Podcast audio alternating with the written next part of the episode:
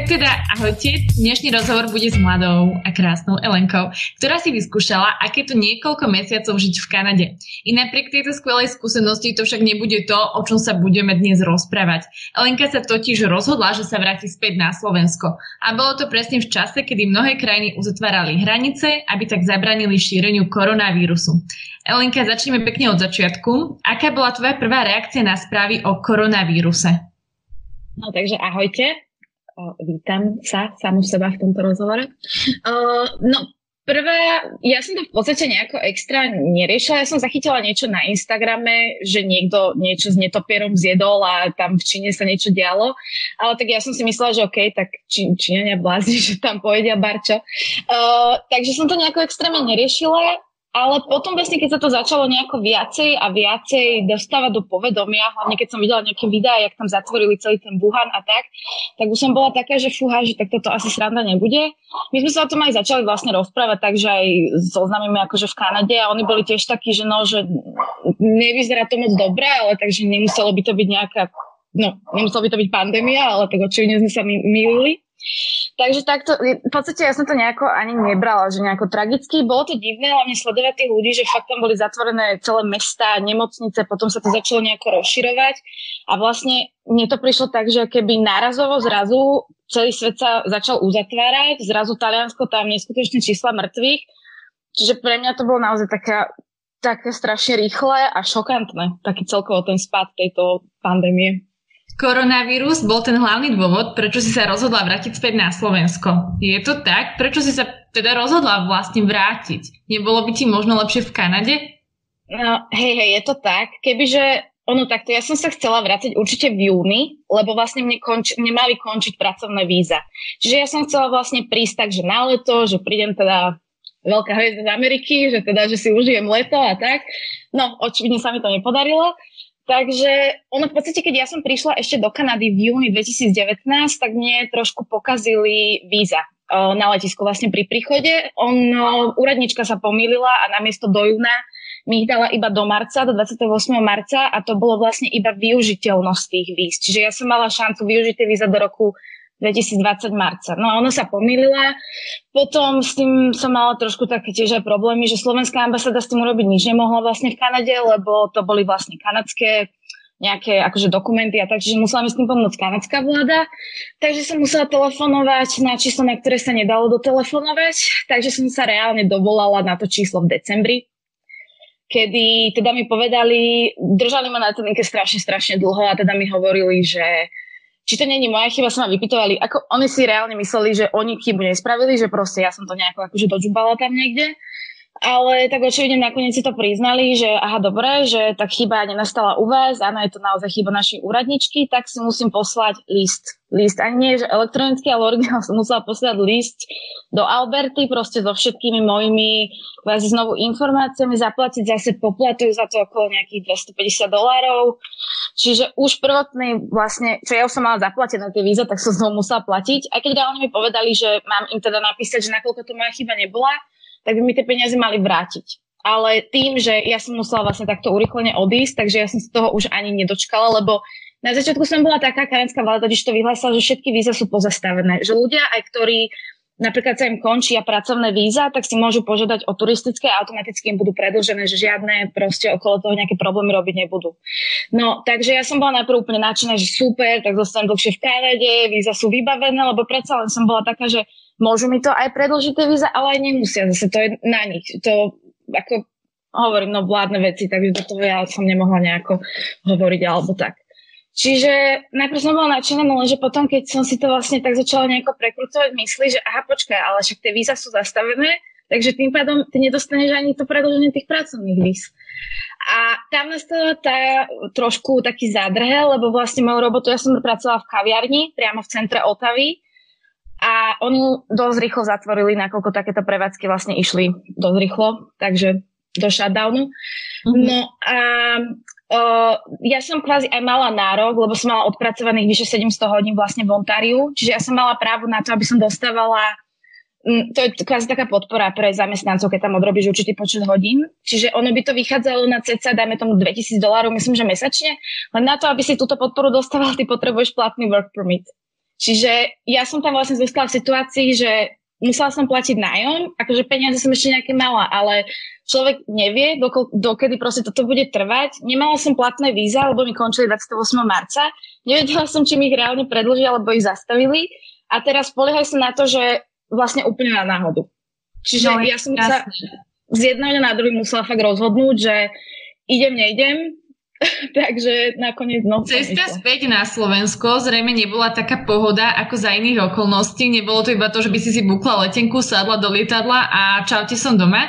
Pretože aj Slovensko vtedy nariadilo všetkým povinnú karanténu. Ty si išla do Gabčíkova, ak sa nemýlim. Ako si brala túto informáciu, že po dlhom čase prídeš domov a ešte musíš ísť aj do tej povinnej karantény? No ono na začiatku, ja som teda bola taká, že OK, že prídem domov, tak nebudem sa s niekým stretávať, alebo že budem musieť mať po ceste rúško a neviem, rukavice, že tak to som brala, že OK, tak to proste sa dá.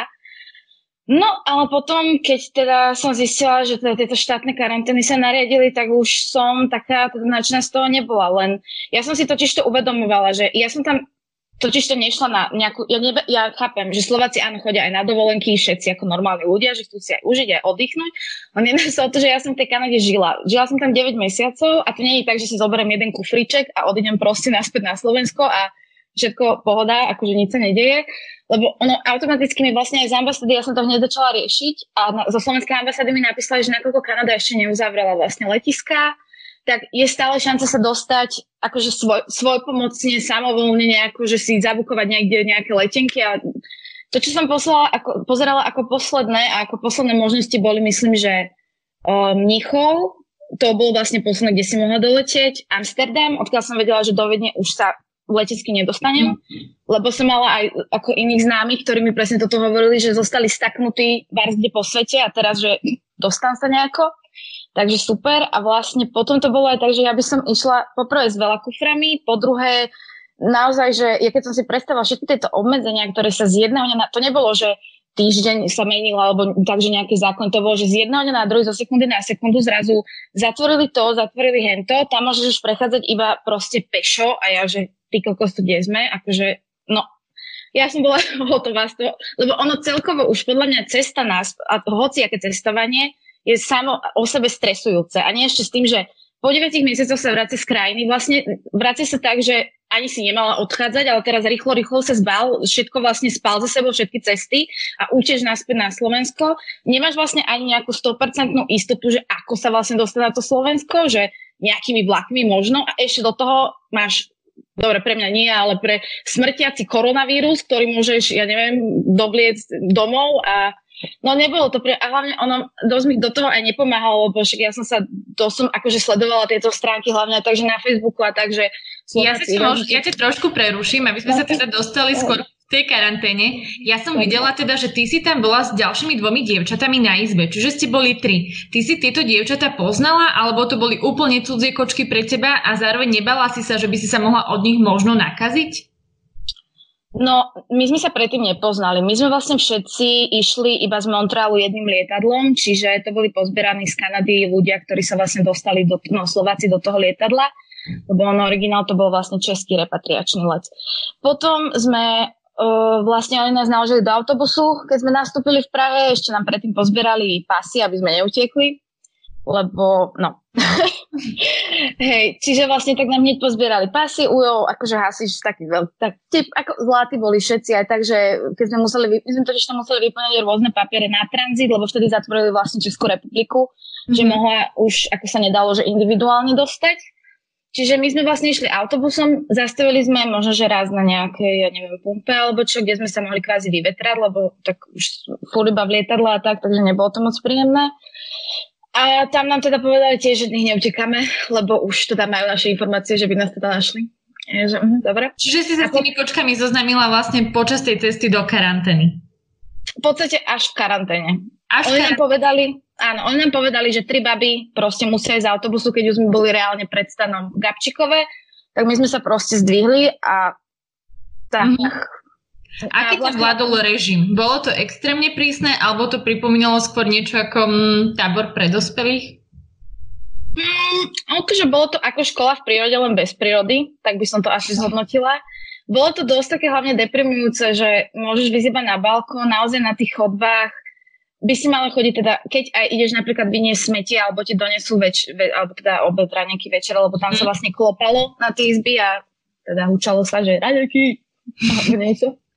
Ale ako celkovo to, dalo sa to prežiť. Len napríklad ja si neviem predsa, lebo už tie posledné dni, ja som tam bola vlastne 7 dní, už tie mm-hmm. posledné dni to už bolo akože hrozné. To naozaj, že človek už nevie čo o dobroty, fakt, že v jednej izbe vidí iba zavretý a nebolo to moc príjemné. A čo ti tam sa... najviac chýbalo, možno aj z toho jedla? Ako varili? Z jedla? Fú, no na začiatku som si myslela, že akože v pohode, že dobré, ale potom to, taká, ja by som povedala, že taká typická slovenská nejaká intraková alebo neviem, školská jedáleň, že ono to bolo... Ne, ne, to bolo hlavne me, také, že na raňajky tri pláty slaniny alebo proste klobasa a to ja som nedávala. Ja zvyknutá akože trošku fajnová z Kanady, že hen také osobné mliečko a také, neviem, vločky, no a túto... A ako si to riešila? Objednávali ste si jedlo? Bola tam možnosť? Alebo ti doniesli napríklad rodičia niečo Mm, tak to, no, niečo vec chýbalo, bola káva a kávica, lebo to tam vlastne nebolo, tak to hneď som bola teda našim, že treba to zabezpečiť, lebo bez toho neprežijem. Takže áno, mohli nám doniesť, vlastne mňa aj doniesli nejaký, ja neviem, také, že rýžové chladiky a takéto mm-hmm.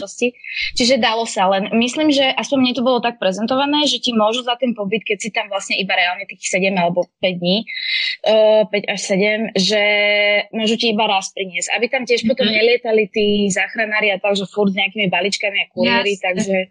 takže a čo napríklad alkohol? Či už víno alebo pivo doniesli ti, aj to po prípade bola šanca sa dostať možno k niečomu takémuto a zároveň ak áno, dalo sa napríklad urobiť s tými babami nejakú mini žúrku na izbe? No ak si si doniesla akože v batožine už pôvodne nejaký alkohol, to sa samozrejme dalo, to tam nekontrolovali. Mm. Myslím si ale, že ak by ti niekto priniesol nejaký alkohol takto, že v tom balíčku od rodiny alebo od známych, alebo to by asi podľa mňa neprešlo. To už vám kontrolovali? Podľa mňa to pozerali. Ja čo viem, nebolo to v Gabčikove, ale vlastne táto moja spolubývaca hovorila, že jednému jej známemu takto niesli a tam to nejako skrývali do kečupu, či ja neviem do čoho, čiže asi, asi to pozerali, že kontrolovali to, lebo zase udržať také množstvo, takú masu ľudí naozaj s tým, že musia byť zatvorení iba v izbách a ešte nebodaj, že by boli ožraní, no tak to si neviem predstaviť. Akože. Takže to, to keď si to doniesla, mohla si piť, samozrejme dovnútra oni do izieb vôbec nechodili, absolútne tam ani upratovačky nič, lebo však... Takže ste si robili tú žúrku s babami nejakú? No my sme nemali alkohol, tak... Ako ste si tak krátili čas? Čo sa dalo robiť? Predsa len týždeň zavreté na izbe? No ja som tancovala na balkóne, sama, že so sluchátkami to akože katastrofa. Čítala knihy, mm. pozerala YouTube, a teď akože snažil tak, že cvičiť aspoň niečo, ale tak to ťa unudí však na izbe a spala si, no, no nuda. Čiže ako... vyslovene prečkanie toho času. Hej, a hej. bola si svetkom aj nejakých konfliktov, či už medzi tými ľuďmi, ktorí boli v karanténe, alebo medzi vedením, po prípade človek v karanténe a vedenie, či bolo to úplne OK?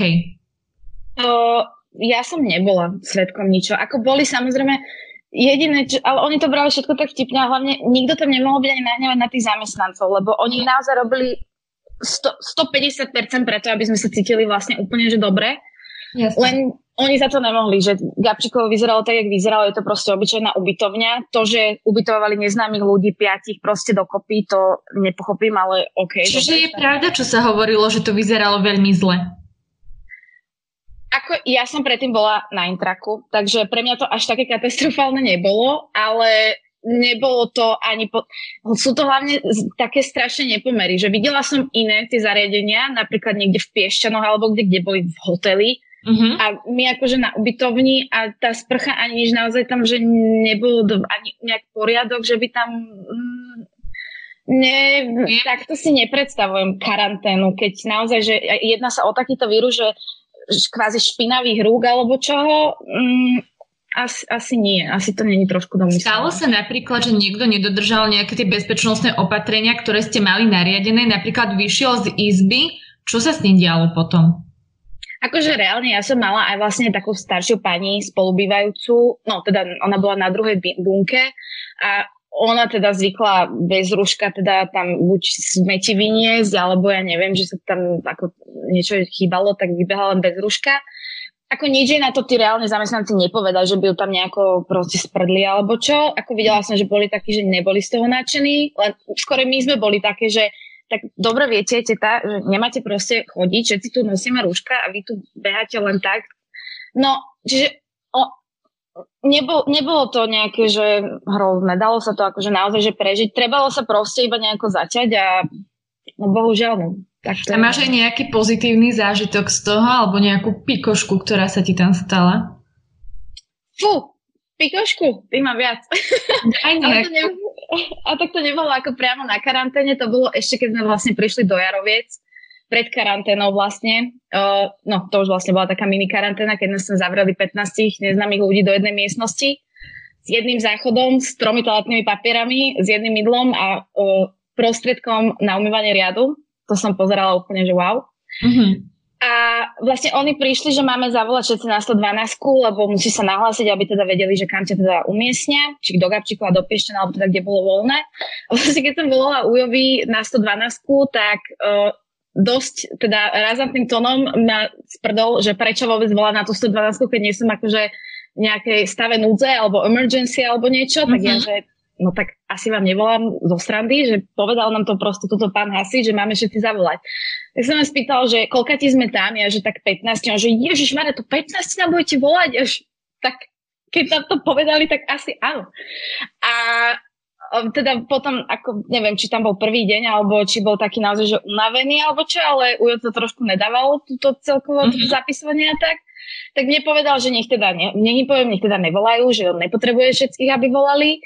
A nakoniec, keď teda, ja som sa chcela dozvedieť, lebo nikto nám nevedel povedať, že kedy pre nás niekto príde, kto pre nás príde, kam pôjdeme, čo, bla, bla, tak som sa ho pýtala teda, že či mi vie aspoň niečo povedať, že kedy aspoň budeme čo odchádzať, lebo my sme tam reálne prišli o nejakej štvrtej, alebo tak nejako a boli sme tam proste ceca do štvrt na desať. Mm-hmm. A s tým, že nevieme, kedy kto, kam a nič.